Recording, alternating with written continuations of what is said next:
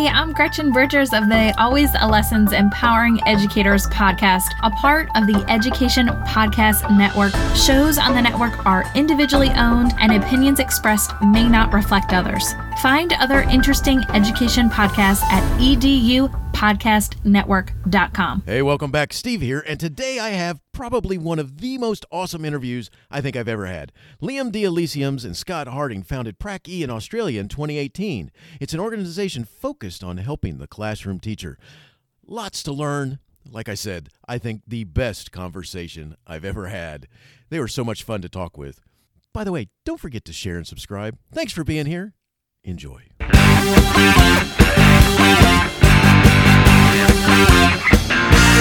You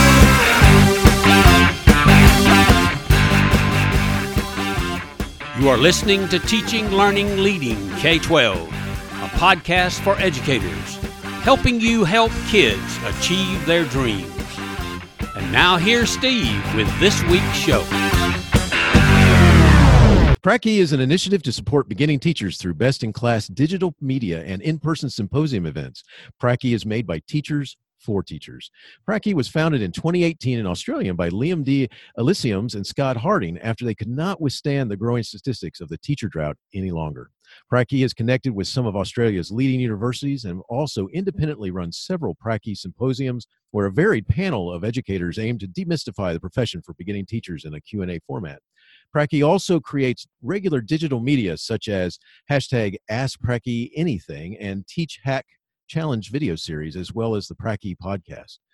Through this content, Prac E has connected with several notable people to spread its message. This exposure includes a primetime story feature on the national ABC News, collaborations with influential teacher media creators, as well as guest appearances on the Teachers Need Teachers podcast and Edu Magic podcast in the U.S. Prac E's aim is to support beginning teachers to create a budding community and to bring an end to the teacher drought.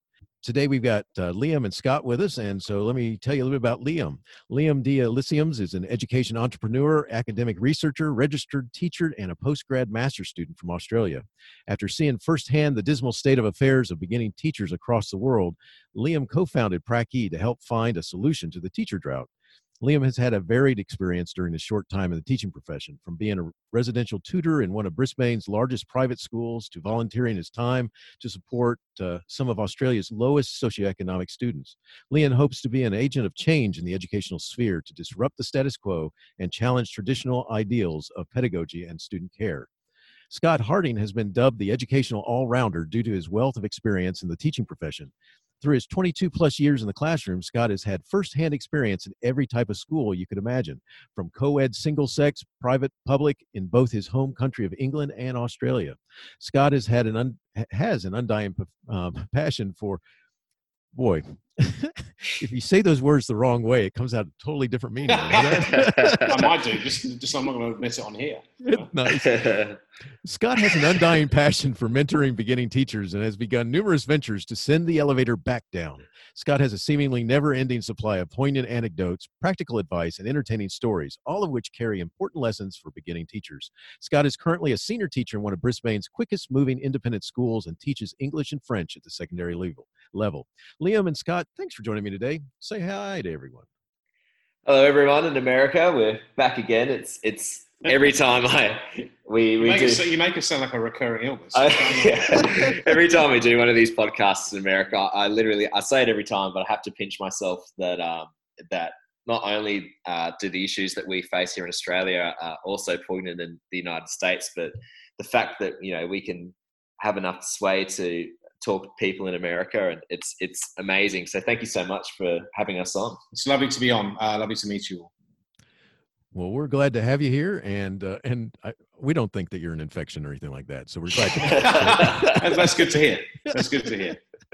so, so before we get started, Scott, you're from England, and Liam, you're from Australia, and yes, you know, it, can we talk a little bit about uh, you know what's something that high school teenagers as students in Australia and England have in common?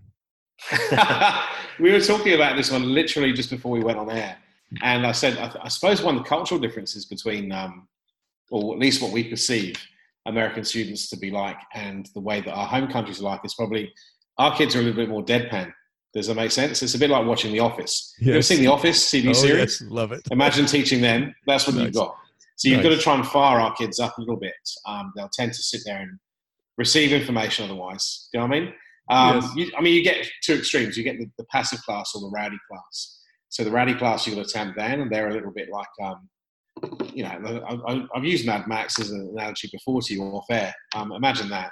So you've got that extreme where you've got very, very passive. And so you've got to either try and liven them up or just calm them down. Um, it's, it's that natural enthusiasm is probably not there. Does that make sense? you know? as a part of the millennial generation, it's kind of a we're stuck in an impasse basically where I think traditionally Australia, because we're part of the Commonwealth, I think traditionally probably mimic England a little bit, especially the private schools. Are kind of they almost look some, like something out of Monty Python almost. um, but the younger people, probably from social media um, and movies and the internet, are starting to be a bit Americanized.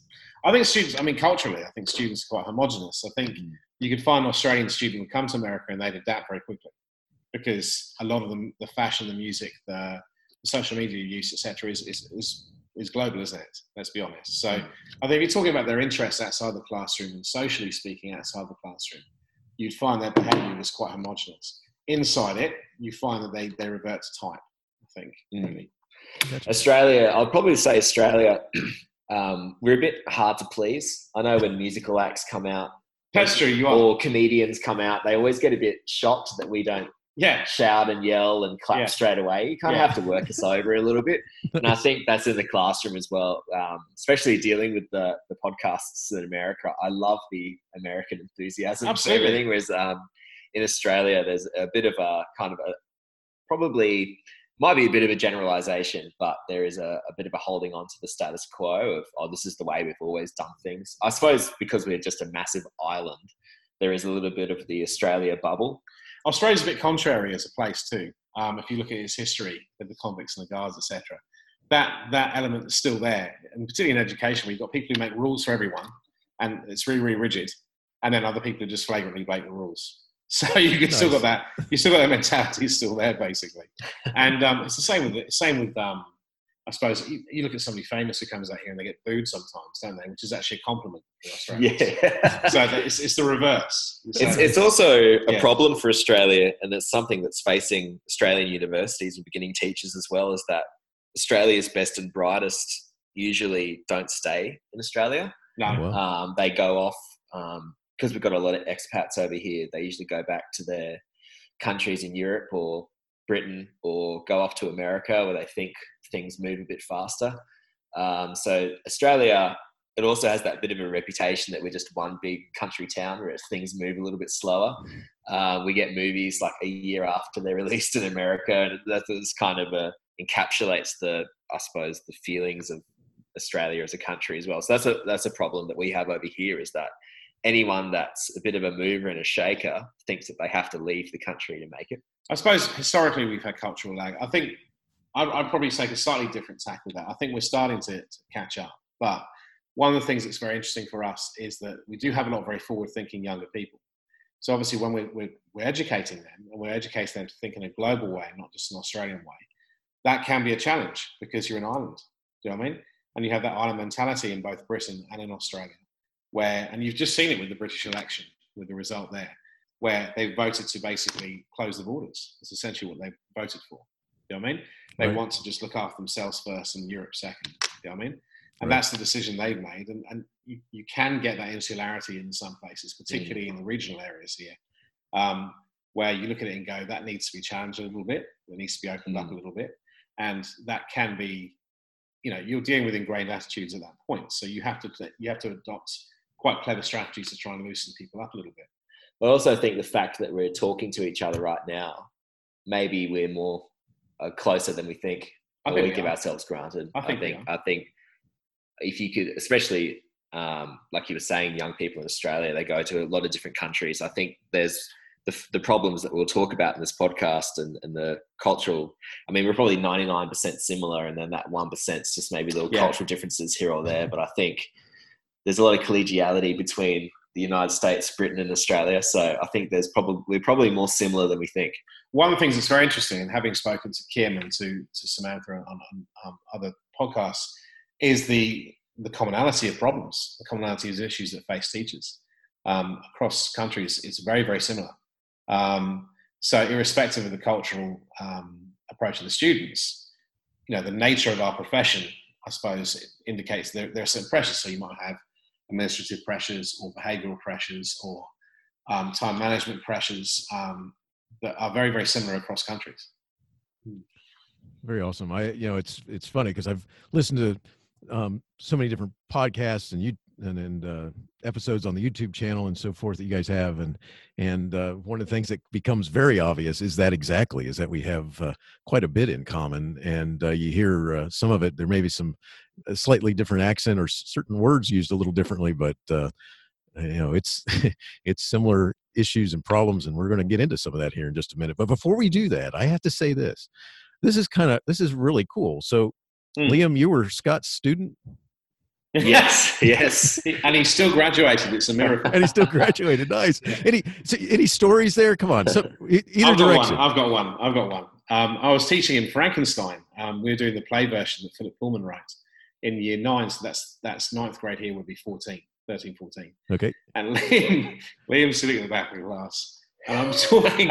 I was trying to. They were they were your your classic damp Australian class it was sort of fairly late in the day. They weren't they weren't all that into Frankenstein, which I was surprised by. And so I'm trying to stimulate some kind of discussion with them. I'm going, look, can you think of any other text where the monster turns on his creator? And Liam put his hand up and went, Flabber, sir. the classic Robin Williams movie. Flubber. Flubber. The, really? of all the things. You know? nice, nice. That was, that yeah, was the yeah, yeah. lesson, basically, because everyone just cracked up laughing. He's been a disruptor since he was young. Very nice. yeah, Scott. Scott. Uh, Scott was at BBC. Was the, the, the school that I. Flabber, Was the school that I went to, um, and he was the English one of the uh, more senior English teachers there. And uh, probably when I got there, I was about. When? What year did you start there? Oh, 2000, oh no, what was it? 2003. Okay, so I, I came there first in 2006. Um, so we had um, Scott always puts on a bit of a mask when he's on doing the lunchtime duties. Yes, so I thought he was really yeah. stern and really mean, especially with his big belting Henry VIII kind of voice. Nice, so, nice. so um, I I was always a bit scared of Scott, basically, and then and then the, we had a teacher um, Mr. Noble, who you'd remember, and yes. he, he left. Um, and then we, halfway through the term, and then we didn't know who our teacher was going to be. And We were kind of just chilling in the English classroom before, and I just, mate, it probably didn't happen, but I remember the door just slamming and boom, and then the Scott silhouette, massive silhouette, standing in the door. He's uh, making this up. Anyway, he's making, making it up, and just walking in, and we went, "Oh no!" But then uh, it turned out to be, you know. Um, Scott was one of the probably the better teachers that I, I had when I was at school. Um, the Frankenstein unit is something that I remember fondly and we had a we had a lot of fun. There was one one day the um, at BBC. It's very private schooly. Um, so when the grade 12s graduate, the whole school has to do the guard of honor and all that type of usual stuff. Um, and we went to the class first, and then we're going off to the guard of honor. But one house just went straight to the guard of honor, so they were a bit late. And then Scott said, I'm going to wind them up here. I'm going to pretend I'm really mad about it. That's right, yeah. That was good fun. So he came in, and then the, the kid went, Hello, sir. And Scott went, Hello, where have you been? Just for about five minutes. And everyone else was fully on board with it. I dragged, all... I dragged him out the deep water for about 15 minutes. It was good fun. And then, he, and then he's like, Oh, I'm sorry, sir. And then he went, That's fine. and then we all cracked up laughing about that. So yeah, we had a lot of fun in the class, and um, Scott showed me that there are different ways of talking about content rather than just cut and dry. Well, I think because um, I teach English, and, and boys can be very resistant to reading. You know what I mean? So yes, I think that's the kindest way of putting it, isn't it? And um, so you've got to try and bring it to life some way, particularly if you're doing something quite old like Shakespeare. You know, you've got to you've got to address the content differently to just simply reading the play out loud. It's not gonna that's not gonna cut it. Not particularly not I don't think with modern students. I think in the last five years education's changed radically. and the nature of the, the students has changed radically in terms of the way they choose to learn or, or wish to learn, just in the last five years alone. So, you know, the way that it used to work five, six, seven, eight years ago, even back in Liam's time, just doesn't work now. Mm. So you've got to adapt all the time. That's, I suppose, one of the first messages you would give a beginning teacher, isn't it? Is the idea of adaptability. And I guess that's why the dropout rate is as high as it is in the first five years. Is that continually having to adapt. Mm. You know? When I started school, I was, I was always in the transition, middle everything. Um, when I started school, it was the pen and paper, and then when I was graduating, it was every kid had a iPad.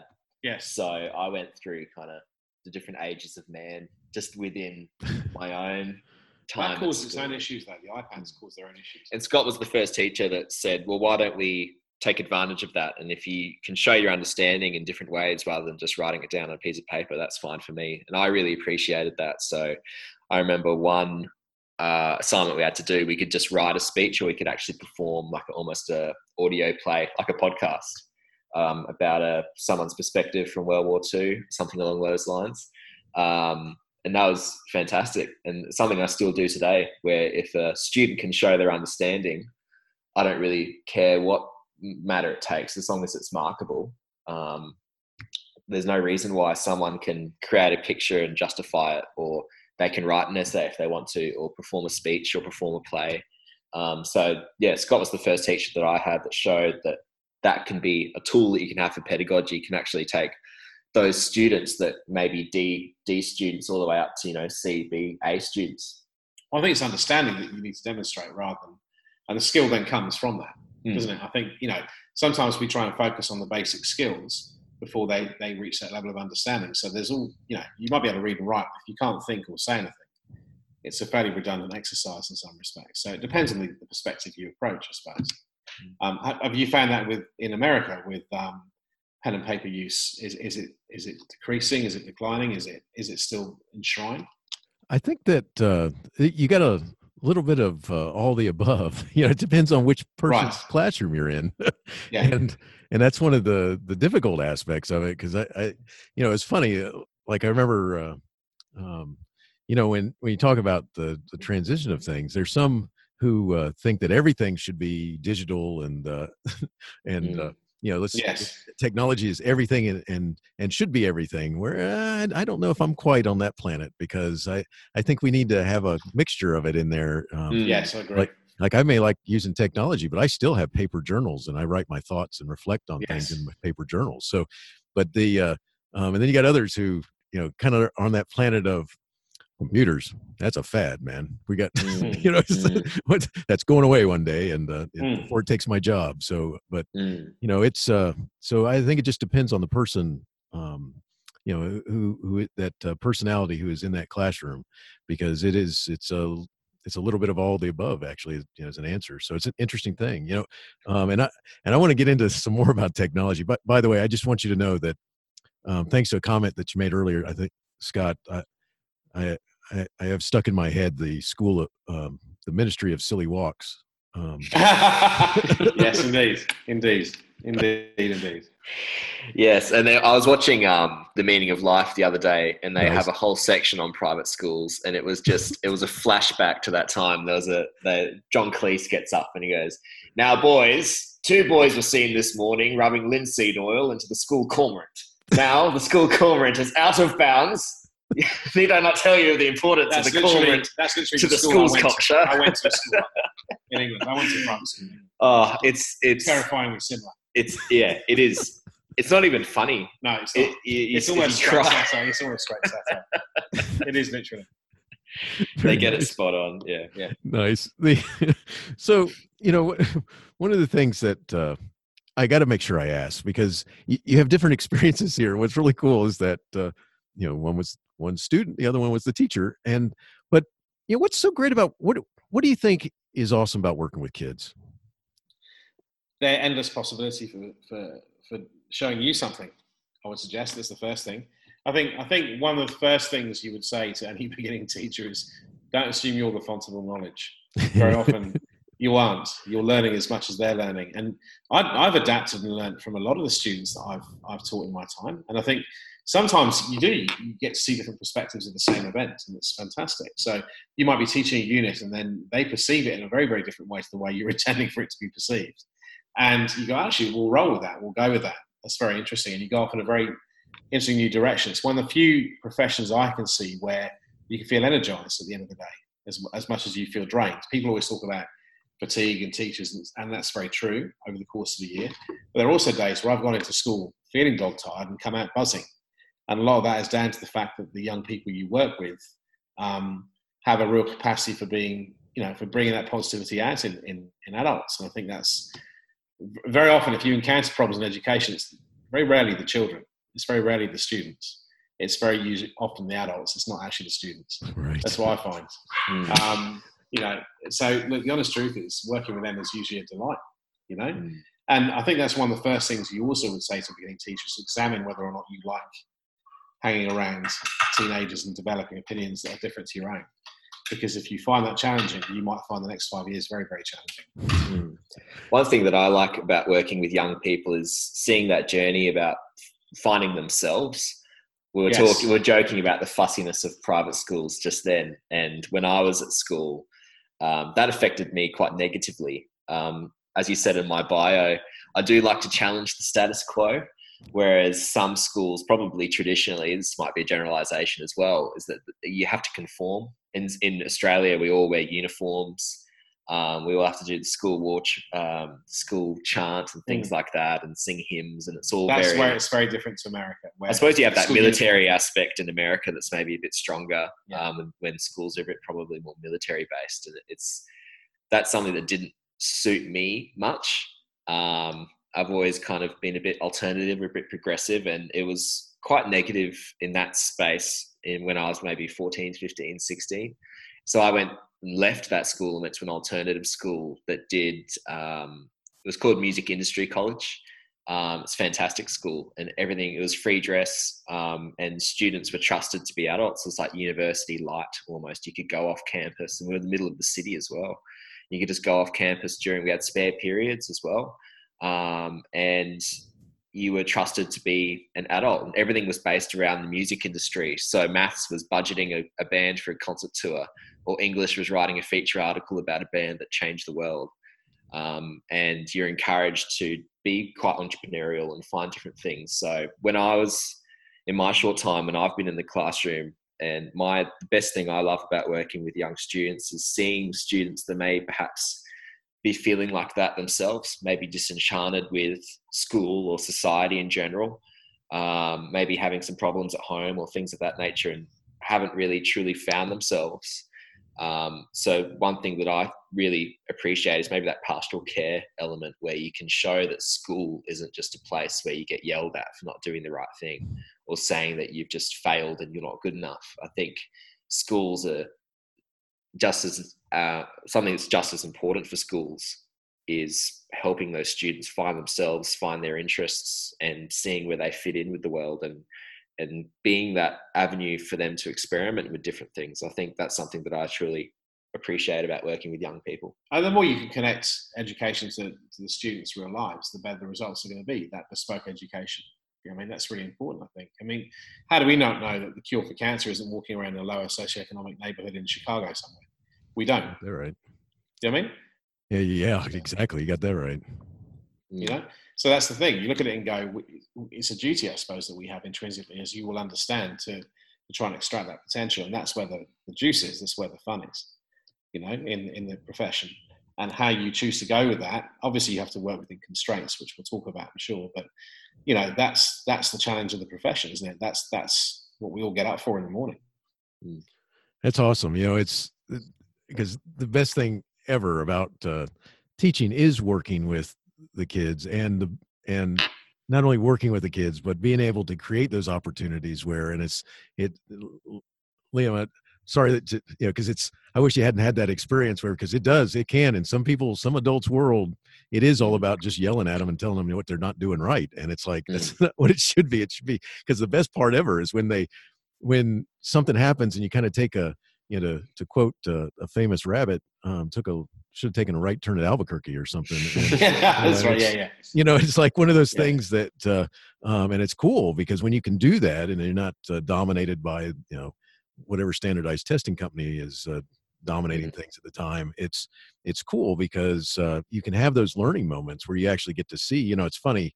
I have a, um, and I and I have it in my office too. uh, I'm looking at it right now, but it's I have two toys that I used to keep in my classroom um, that were the great great equalizers. One is uh, um, a 3D chess set, and I'm not very good at chess, but uh, I try. It's good. That's And good. whenever- That's good. And whenever I had kids who were really good at it, I go, "Now you got to play me at this, all right?" And they go, "Oh, Yeah. this is cool." And Yeah. and yeah, they challenge them to think a little. I'm a Trekkie, and that was the closest I could get to the one that Spock and Kirk used to play all the time. Mm, yeah, yeah, And- yeah. And then the other one is uh, um, the the battling robots. The uh, for some reason I'm drawing a blank on what it's called. the Rock'em Sock'em. Rock'em Sock'em Robots. There we go. Yeah. That's it. And Oh, uh, brilliant. The kids would come in and they go, "What's that?" Because I'd I'd keep it hidden for a while, then I'd bring it out. Mm. and I, Mm. I say, "This is not video game." Right? Yeah. And- right. Right. And in the beginning, I'd have to lose on purpose just to keep from yeah, yeah. having uh, some of them's day messed up. But you know, it's it's it's interesting because you, when you're working with kids, there's so many opportunities that because they're so they're all so different, and you know, it's just like you you were saying a sec a little bit ago, Scott. I think sometimes it's the uh, the, the adults are. You know, you're thankful that you got the kids and that you're working with them because the adults might. Oh, not be look, sometimes we can we can all intentionally be barriers. I'm sure teachers can be as well. You know, once you get too ossified into a, a way of teaching or a style of learning where you don't want to change or adapt. I've seen that happen quite a lot with with people who are probably contemporaries of mine, 20 odd years into the profession, where you know that something will come along they don't want to change. They're literally no, they'll literally say that in the middle of a meeting, and you go, you can't. You know, one the only constant in life is change. You don't need to like it, but you do need to adapt. It's your duty. You So- mentioned just before, Steve, that the the great equalizer. Um, it just made me think that one problem that I see, um, one issue that faces teachers is that they have that role um, that all comes along with it, and maybe the traditional views of being a teacher is that person that yells at you or says that you can't do something. So, especially when you're dealing with low socioeconomic students. Um, or students from a different culture, like Indigenous students, Indigenous uh, Aboriginal students here in Australia, or someone from a different culture, when you go into a classroom, you inherently have all that baggage that comes along with that role as well. Yes. Um, especially if the students maybe had issues in the past, maybe they've been in and out of juvenile detention centre, if there's problems at home, or there's something along those lines. They see you as the role. They don't see you as an actual human being. They see you as that authority figure uh, when I was working at the boarding house, that was something that, uh, I, that affected me as well because I like that pastoral care relationship with students. Yet my role was basically just to be the cop and walk around But it and works tell both people ways. to do that, something. that also works both ways because it also inoculates you against taking things personally. Hmm. So very often students will see Mr. Harding, they won't see Scott. Does that make sense? Oh, it makes perfect sense. Yeah, and my daughter goes to the school that I teach at, so that's another barrier. right? so she's in um, she's in year eight. She's just got a leadership role next year for ninth grade. Um, but she's done that independently of me, and I tend to stay out of her way when she's at school. But people also know me as her dad. Does that make sense? There's three roles for me at this school now, and you've got to be very, very distinct as to how you compartmentalize that in your mind. So if you're going to the school to talk as a parent, you're not there as a, as a teacher anymore. You know, so you've got to switch. You've got to flip that switch in your mind, and you've got to go with it because it's just professional um, conduct, isn't it? That's the point.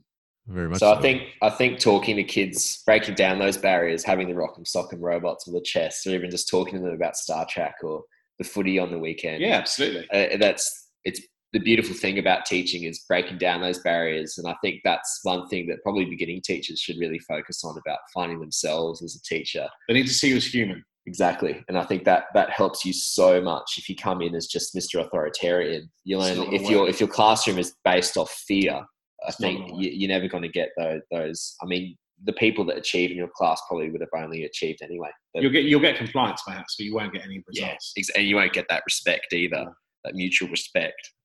That's the uh, and i think you're so spot on because that's that's something that it it takes time to develop that um, as a teacher uh, but it also takes the wanting to develop that because uh, Mhm.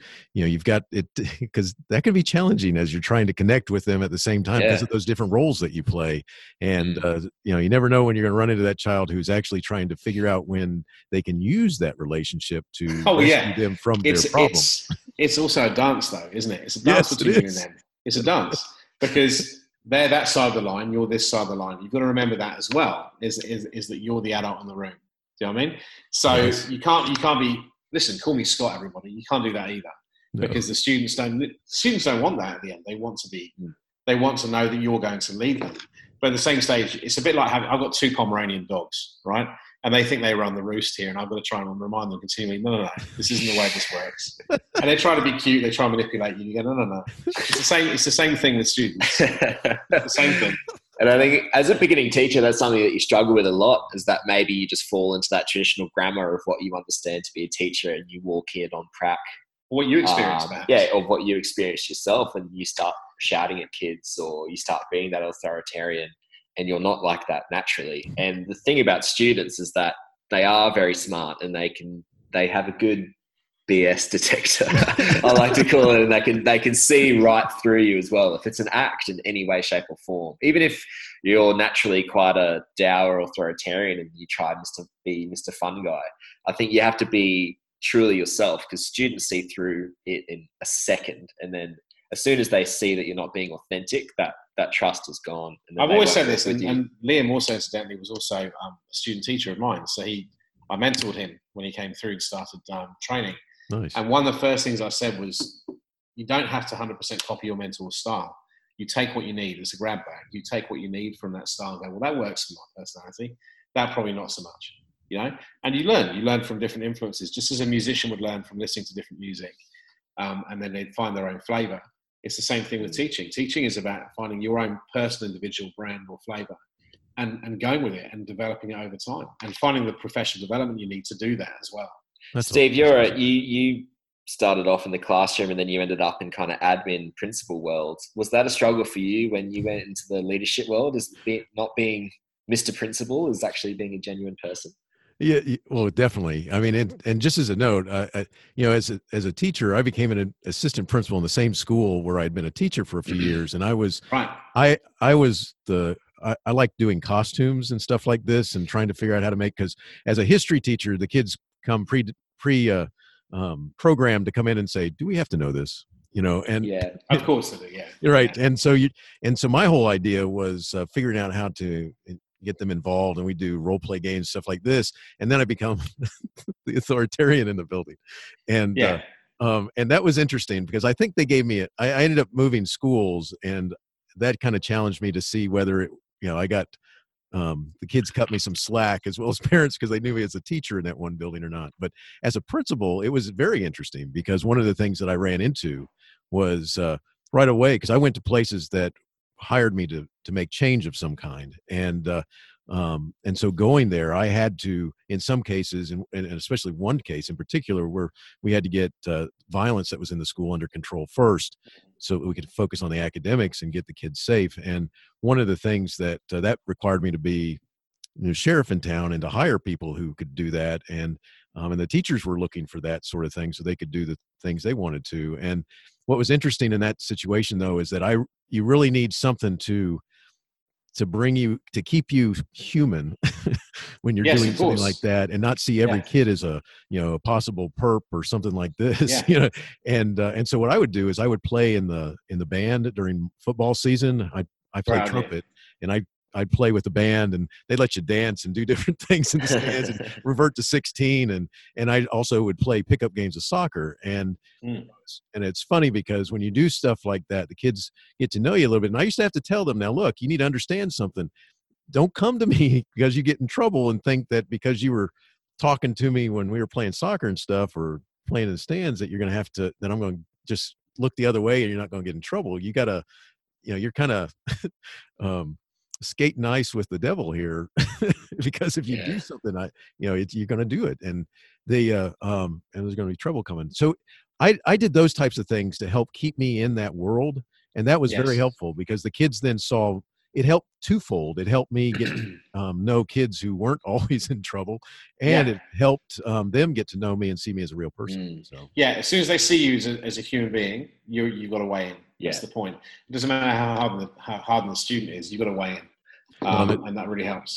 I was at a school. I was at a school where it's a co-ed school, but the girls were thriving and the boys were basically walking zombies. It was quite interesting wow. way, especially in my classroom at least. Um, and you could see it on the results as well. It was basically a perfect 50-50 split, and all the Mm. girls are at the top, all the boys are at the bottom. And Do you put that down to the boys just deciding they wouldn't make the effort because it's easier then to say, "Oh, I didn't even try," Mm. as opposed to compete? It could be that. Yeah, I think so. And they weren't connecting with the teacher. But I went down at lunch and they were all playing basketball. And I play a little basketball myself. Um, I got into basketball in 07. He's not bad actually. He's not bad. That's it. nice, Not bad. nice. My favorite is a bit of an Americanism. My favorite team is the Boston Celtics. I got into them with the big three: KG, Very- Paul Pierce, and Ray Allen. But um, very cool, very cool. but uh, yeah, so I was I just started playing. I was on lunch duty, but I the ball kind of bounced towards me, and I picked it up and instead of passing it back, I had a shot, Mm. and it just so happened to go in that day. And they're like, "Oh, how'd you get that shot, sir?" And then from there on, I was just playing basketball with them, and these were the lads that were in my class. So when I went back, they were endlessly talking. It was playoff time. They're endlessly talking to me about who's going to be MVP, who's going to make the finals, who's going to get knocked out. So and then as soon as they saw me as someone that likes basketball, I mean, that's all it took. And then and they were coming up to me at lunch and showing me the live scores. Um, so yeah, that's something that kind of mimics what you were doing, Steve. Is you, jump on board, even if it's a sport or a co-curricular activity or something along those lines. That's that's the beauty. And there was another story that I heard where this young girl, young woman teacher, um, was in a class with mainly rugby boys, big rugby bullheads Mm. And you couldn't get you would be shocked to see that they're the same species it's completely different humans. Nice. and she was really struggling to connect with these boys. They kind of saw her as just some young punk like Mm. who's this girl? You know i'm not going to listen to her.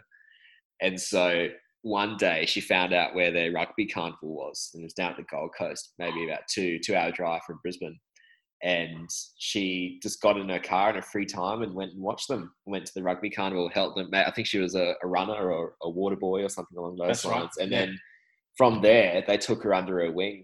And Mm. then anytime any other kid mucked up in class, they went, "Oi, you don't do that to Miss." And they kind of that's all it took. And then from there, her behavior management issues reduced massively, and they awesome. they saw her as a human. It's a support. I mean, on a serious note, I remember being teaching in England just after 9 11. Okay.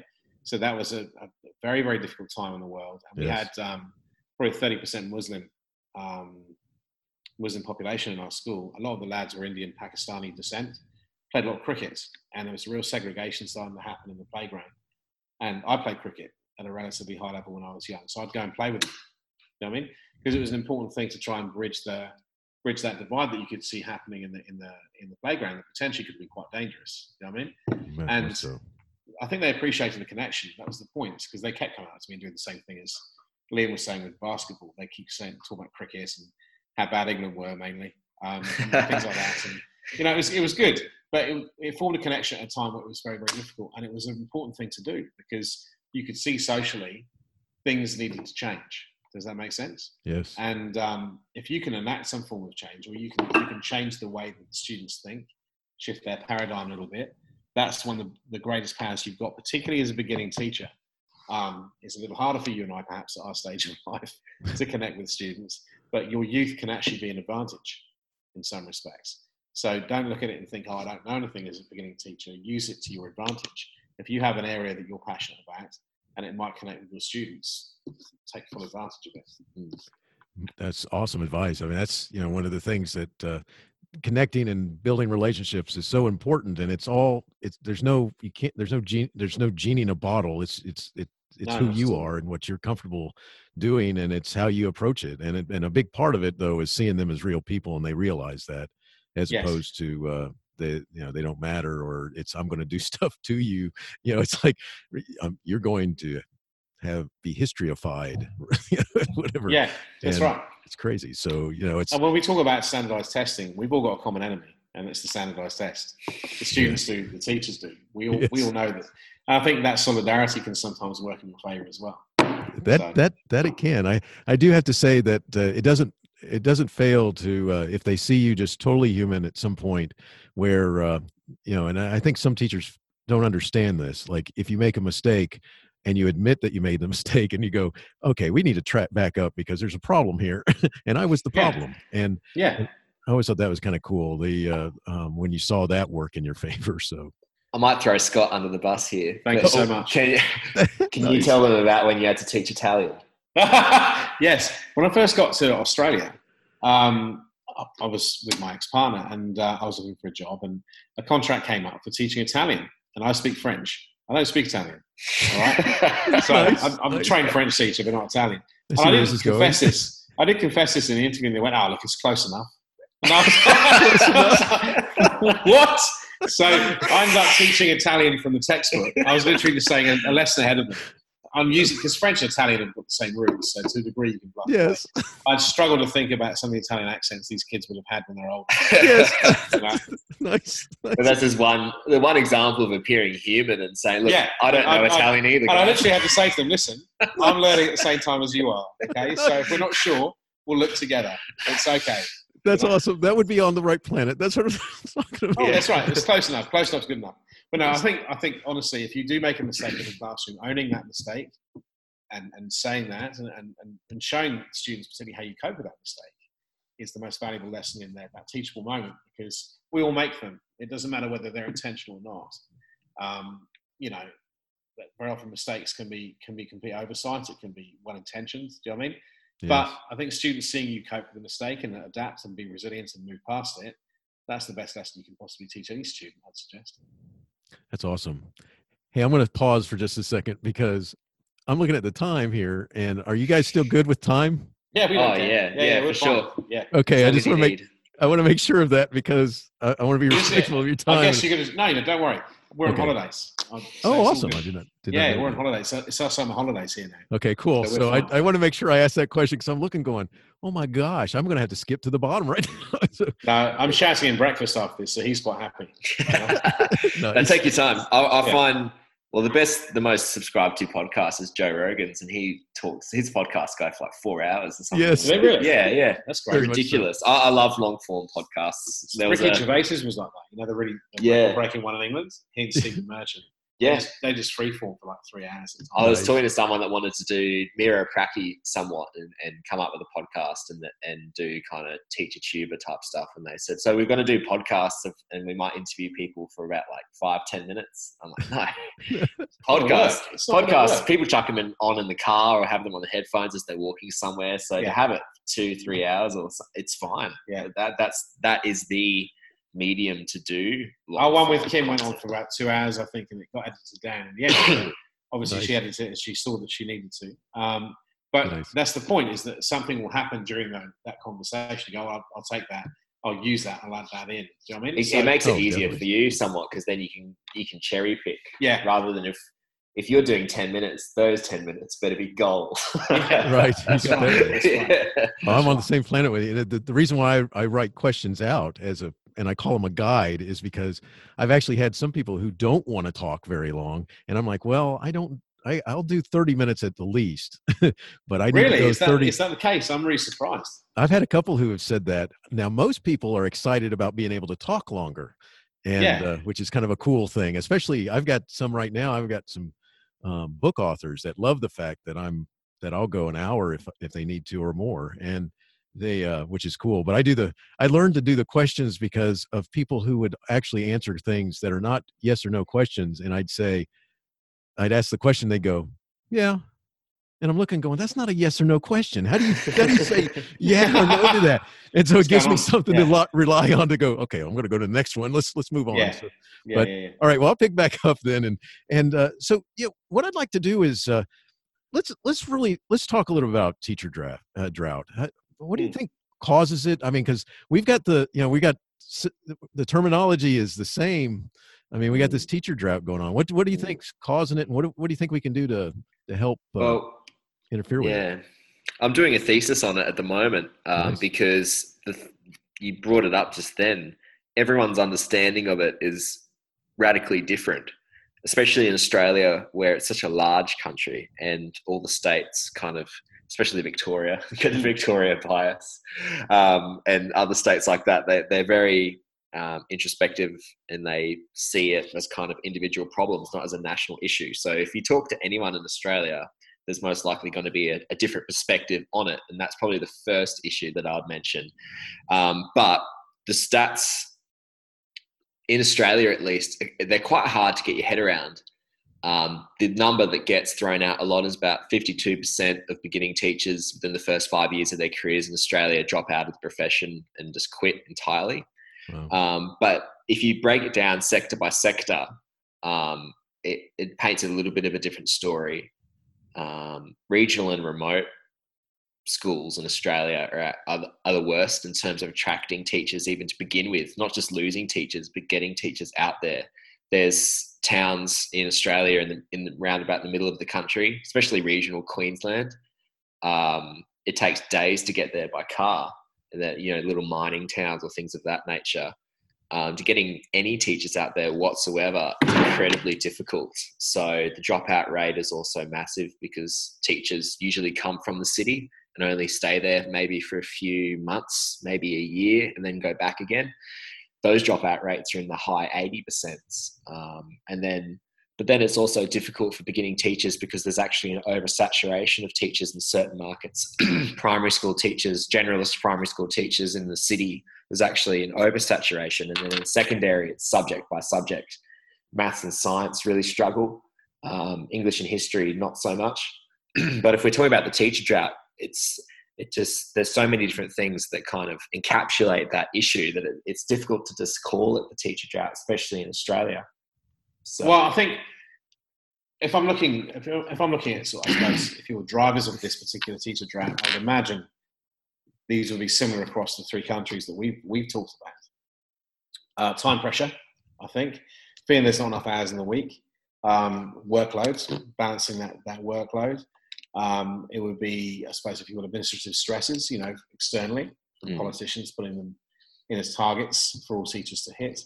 Um, there would be, I suppose, the idea of pay, perhaps as well, um, in certain states or certain territories. Um, you know, these are all drivers as well. These are all reasons why the drought is an issue. Do you know what I mean? Coping strategies would be a massive one. Yeah. I would imagine it depends on the, the nature of your practice when you're when you're training as a student at university. Um, what what level of practicum did you actually experience? Did you do what I did, which is where I did a full degree in English and French, and then do a year's conversion into teacher training, which is tough. Do you know what I mean? That's what the British system is with the PGCE for secondary teachers. Um, so I did an English and French degree, and literally three or four weeks into my year's conversion, I was chucked into the local state school in Southampton in England, which was quite tough. And I had no coping strategies whatsoever. And you get chewed up for six weeks. That's what happens. You learn on the job. That's hard. I don't think there's any gradated um, way of getting people slowly into the job there. Do you know what I mean? Whereas if you have your experience is a little bit different, wasn't it? yeah, I did a bachelor of education and, and practical experiences interspersed through all throughout all of those four years. But from doing a bit of a, a meta analysis and going out and doing qualitative interviews with beginning teachers, the things that they raise all the time is that they feel stuck in limbo, that they're in the middle, that universities and colleges and schools and workplaces assume that the other is doing the actual rea- reality of the support. Yeah. Whereas being in a classroom is actually really quite difficult. There's nothing like it, especially if you just come from a school yourself and suddenly you're the role model and you're the teacher in the classroom. And it can be lonely. You can be lonely. got 30 people looking, 30 kids looking up at you.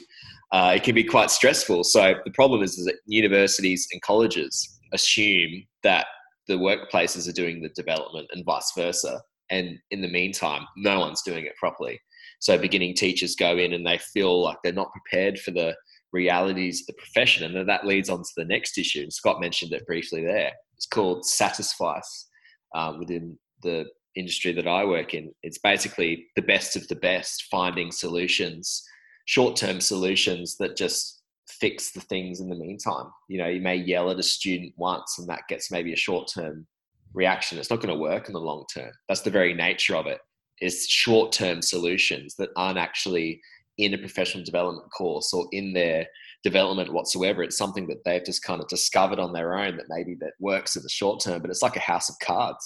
Eventually that's going to collapse and they're going to be burnt out, especially if they're going it alone. And something that compounds this is that beginning teachers, my generation, teaching's becoming very casual in nature. Uh, you get a maybe a, a short-term contract for someone that's going out on maternity leave, or you do a short-term contract in a regional school, or you're a substitute teacher. Um, and usually these teachers feel isolated from the classroom or don't receive formal support because they're not in the mainstream of the teachers. And so they do these short term solutions. They feel on the outer. And so you can't really blame them for thinking that if they don't have those support networks um, and all and maybe a problem happens, thinking that it's just their problem and just dropping out and doing something else, especially when you can get equal pay or greater pay for doing something else. So it's it is a problem and that's what's facing things in Australia.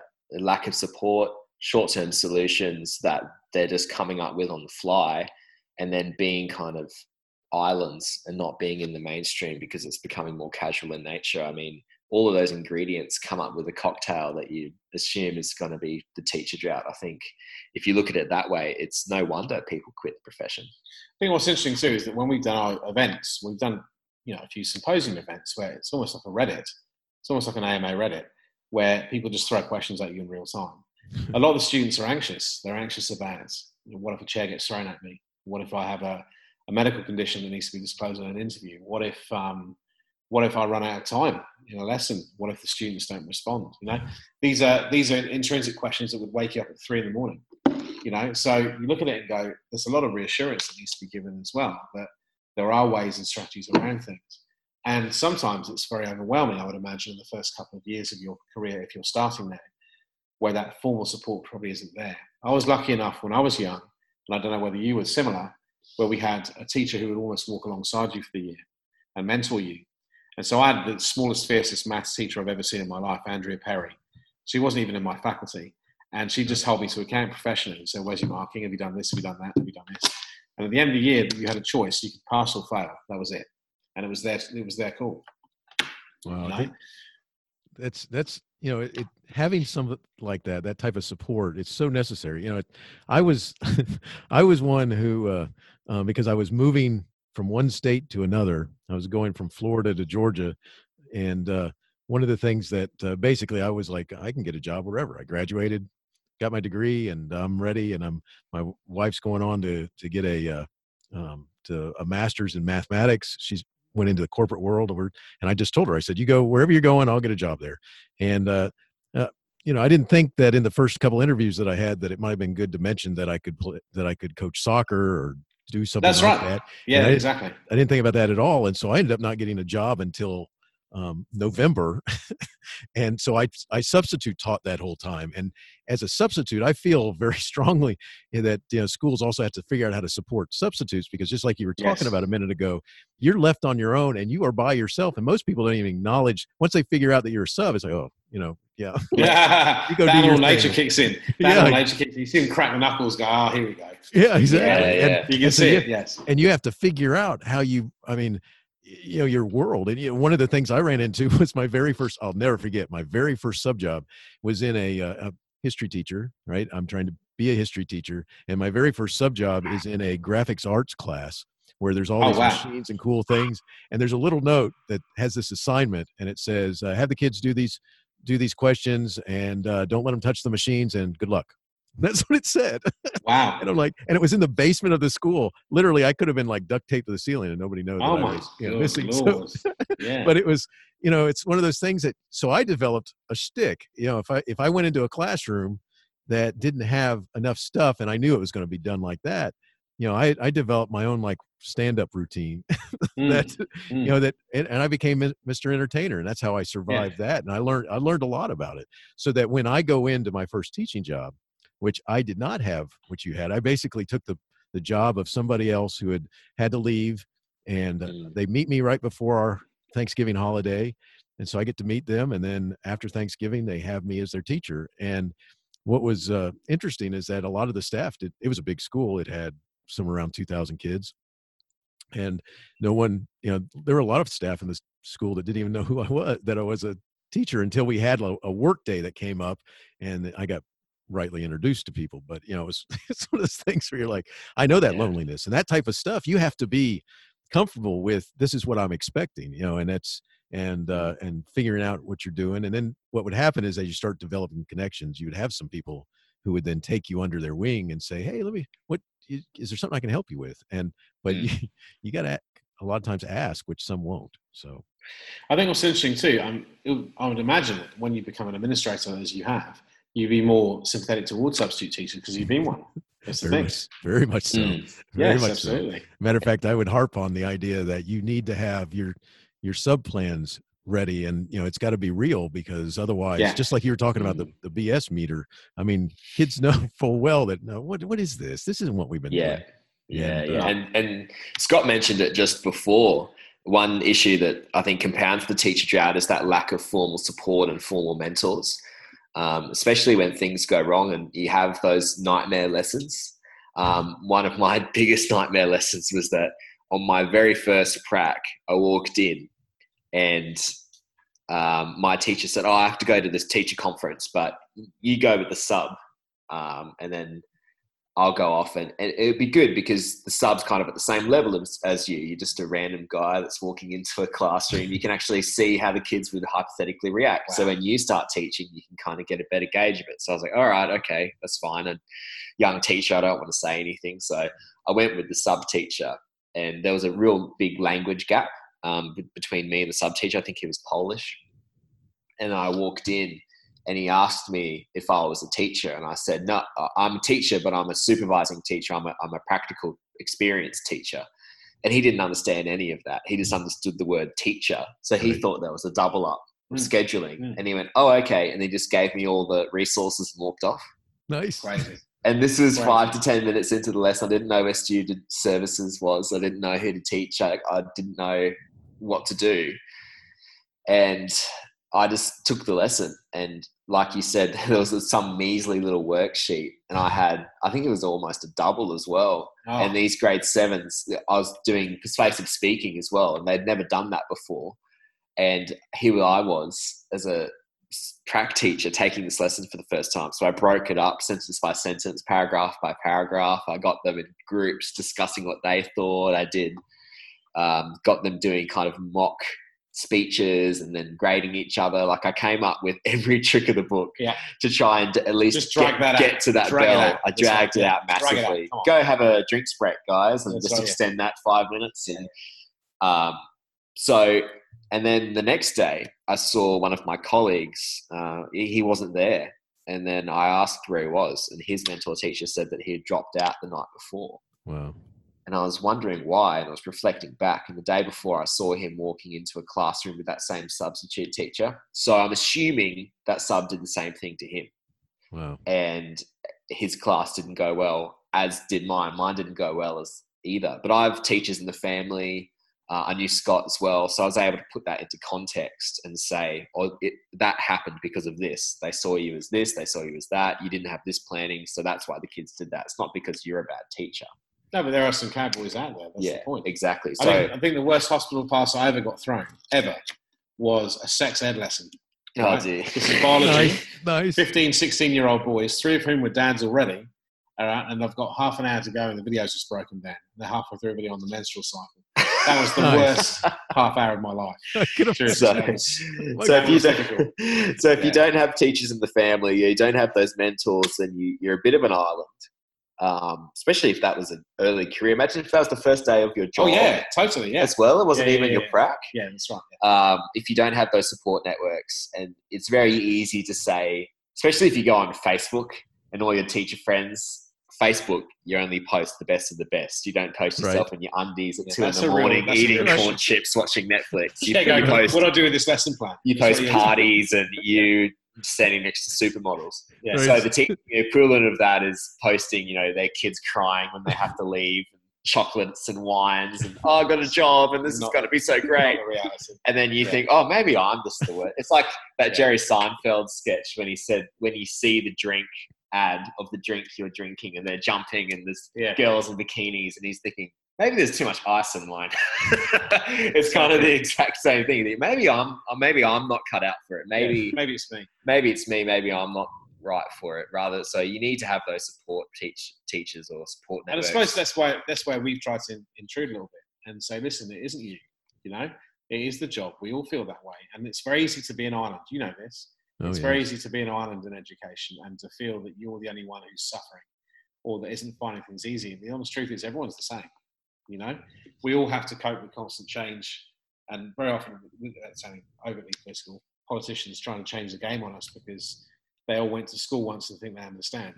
Oh know what I my mean? gosh, yes, you are so right. That is something. It's so true, isn't it? It is yeah, so true, so and that's true. therefore I am an expert on this. And uh, yeah. yes, that's uh, you know that's you know it's interesting because one of the things that you're t- talking about is that if you can ex- have that person take an interest in you, like uh, you know I I I benefited from my student teaching. How um, how that worked was I went through my four year program and uh, you, I'm doing the education part with my history part and and then that last year was student teaching and i'm working in a school and what was awesome was i had a, a great mentor teacher in that situation who brought me in early since i was able to do that. He reached out to me and said hey can you come in during the summertime instead of waiting until the fall? And i said yeah. And he goes he goes that way i'll show you how we do different things. And that what really helped there was so then the rest of the staff thought that i was a teacher.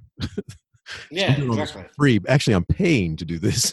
And uh um but it they saw me as a teacher parents met me kids met me and stuff like this and i got to know the lay of the land and it really was helpful as plus he was also a teacher who took things eh, you know water rolled off his back it, it rolled off his back the different problems and so i saw that and uh, that was very helpful. But it you know I, it's when they have the opposite experience just like you said whatever the situation is they suddenly start thinking you know what's going to happen when i'm up there in front and what if i don't say the right thing or what if i don't do the right thing or you know what if i you know what if i what if i what if i Yeah. yeah. And the reality is never as bad. You know, if, if you if you get up there and you actually try to deliver and the kids see you try to deliver, someone's going to connect. That's the point. yes You know, they're going to connect. They're not going to stand there and just look at you like a bunch of, you know, wax dummies. It's not going to happen. You know, you're going to elicit a reaction of some form. Uh, my, so, you I know, love that's that. the thing.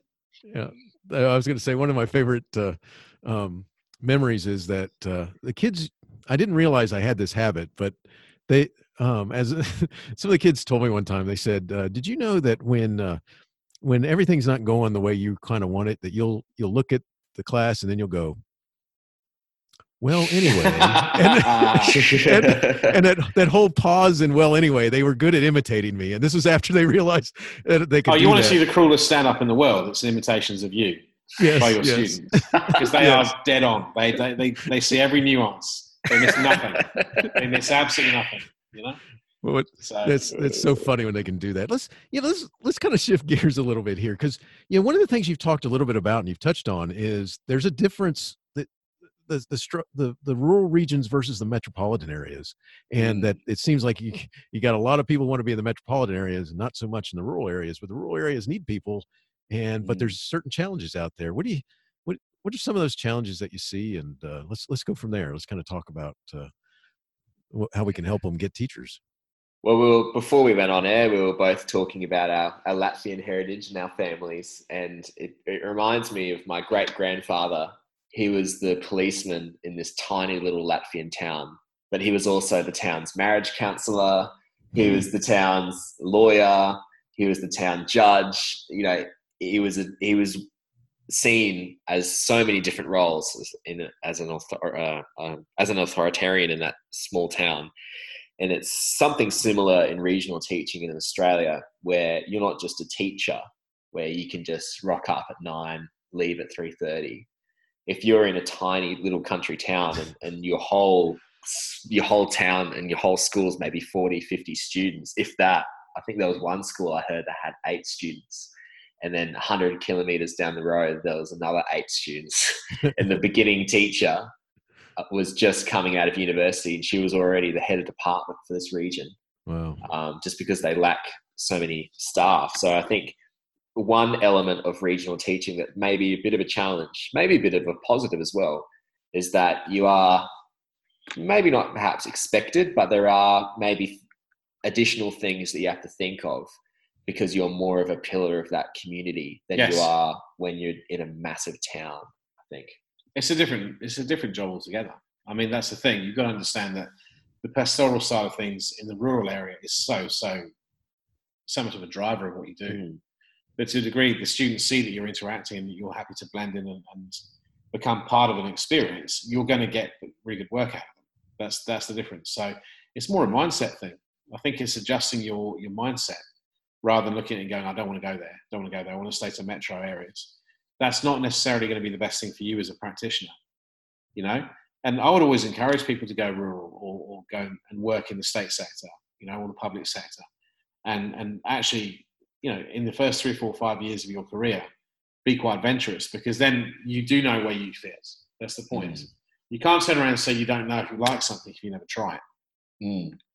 Another element that is a challenge, especially in Australia, is that in regional and remote areas, you are dealing with um, Indigenous communities as well, and they they kids are kids. That's something that I've learned very quickly because I Doesn't I matter, was yeah, exactly. working with Indigenous students at the boarding house, and they were from remote communities as well.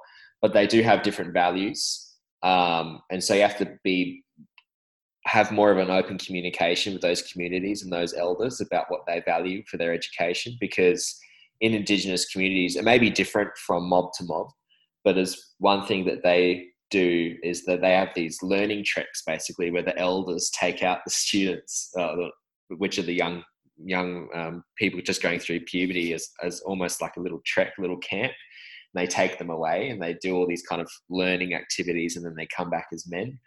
Um, may vary, um, but that's something that they do within their culture. I mean, we I suppose we do something like that in our culture as well. But if you are going into those communities with high percentages of uh, Indigenous and Torres Strait Islander students, that keep in mind that you have to be open with those communities and, and work with them because I Yeah. think they're your best allies as well, especially if you're coming from someone that's always grown up in the city. It's that collaborative aspect to education. Mm, exactly. but you know a little bit like we're collaborating now in some respects you know if you're prepared to open up your mind a little bit you'll learn a huge amount that you can then parlay into something later in your career. So it might be cultural sensitivity. It might be the certain strategies that you use in those situations you can you can use in other transferable areas you know further on in your career. So look at it almost as an additional degree. That'd be my advice you know?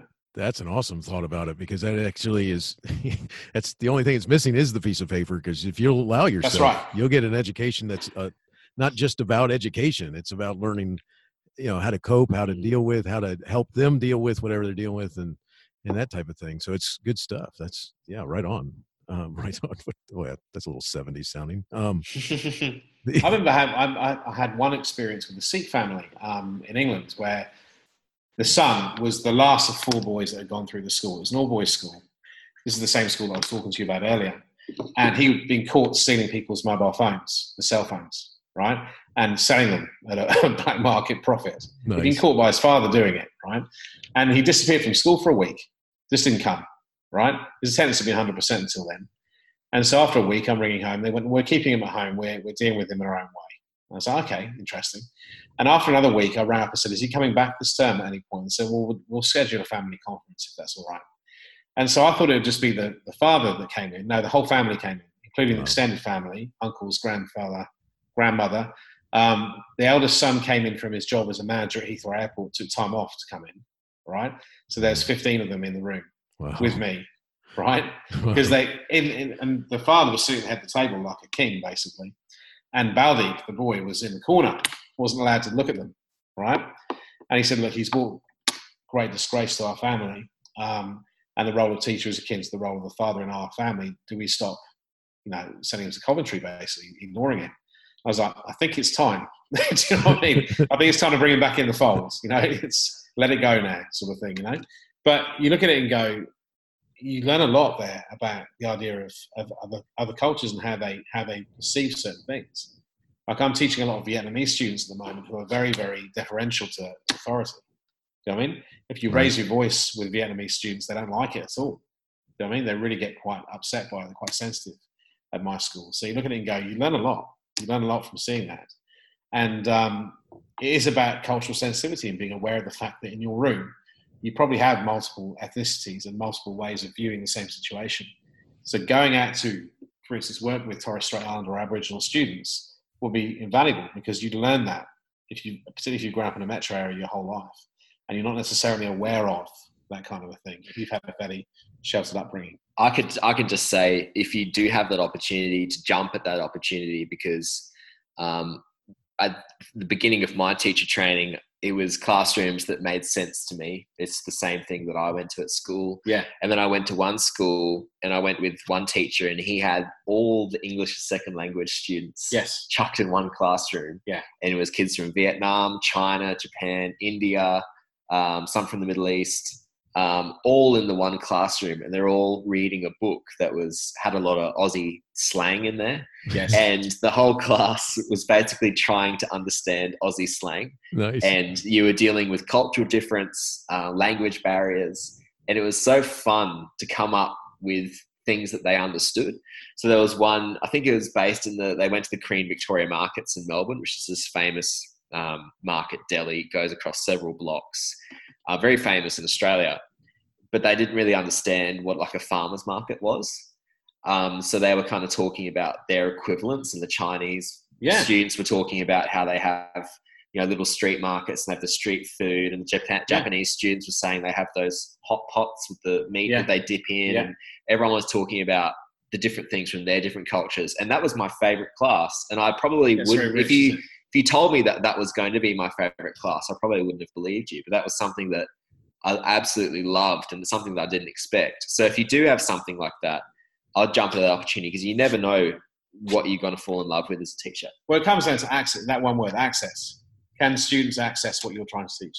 Do you know what I mean? So in that situation, everybody was able to access it in their own way, you know, and and develop something. That's so awesome. This is, uh, you know, it's because you're touching on all kinds of awesome aspects of teaching that are just, you know, it is, it, that's what makes it so wonderful. If you allow yourself to be part of this experience and, and figure out and learn that, you know, you don't know it all and you're not going to know it all. And, and if you allow yourself to become part of, uh, that world that you're in and learn and learn from the kids while they're, they're learning from you and allow yourself to make mistakes and like you're saying you're staying up and you know trying to recover from whatever so you're binge watching netflix Yes. at like you know three in the morning Yeah, that's right. We've all had long nights in the soul like that. Don't worry. yes you know it's there. like oh my gosh yeah yeah i think it's i got an hour I, I can actually get an hour of sleep if i go to bed now you know and um, yeah. all right forget it i'm just get- yeah, yeah. we've all been there. it's Yeah. funny Yeah. when I um, when I first started teaching in this one school, they they found out quickly that, and it's just funny. I don't know how they found out. I think it was simply by some kid asking me, "Boy, you look awful tired this morning." it was like on a Monday, and what had happened was my wife, who was in the corporate world, she had gotten sent a, to a uh, another state, and so I would go visit her on the weekends because she was, they had her up in an apartment. She was doing all this. Uh, um, statistical modeling type stuff figuring out uh, um, what Mm. data told told told them and she'd share it with the company and this team and all this stuff and they're working in this other state so i'd go up stay with her on the weekend and i'd come back in monday morning Oh, drive you know been That's- driving for a while. And the kids Yeah. it was funny because the kids thought um they i became very real to them because i explained that, that this was happening. And it was it was Yeah. rather interesting. So but it's it but you have to you know getting back to what you were talking about this giving it a chance learning in you know going to be part of and wanting to go experience being in the rural areas versus the metropolitan and then in the metropolitan then you got your different choices too i don't know about in in your worlds but in the states you know you've you have uh you know some of the more urban areas you're going to have you're going to be challenged for a whole different culture Yes. as well Yes. and yes. uh um which uh and all of that just is going to help to me it makes you more well-rounded as you start figuring out where kids are like each other and where they're not and what things kind of make them tick and what what don't and you know it's uh it gets good stuff. Let me let me kind of shift gears here. Let's talk specifically and we've kind of touched on some of this stuff but let's talk a lot let's start talking a little bit about more about teachers. And uh you know one of the things i heard you talking about on a on a podcast uh, on one of your podcast episodes liam was uh you talked about anxiety and nervousness. And you know it's funny that uh, there's a lot of things that scare soon to be teachers and uh, one of the things that I think is very scary is the first day of school, the first day of class. Mm. And I don't mean when you're working with the other teachers. I mean that day that you're going to walk in, you're the brand new teacher. The kids are going to come in and you're their teacher. And uh, Yeah.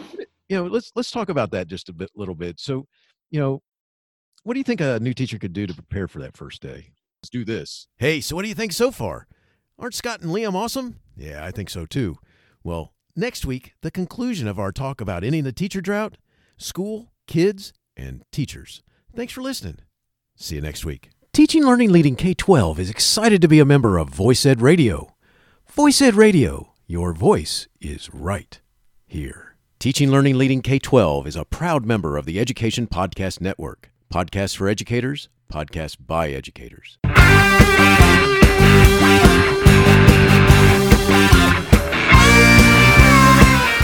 Opinions expressed on Teaching Learning Leading K 12 are those of the guests and host.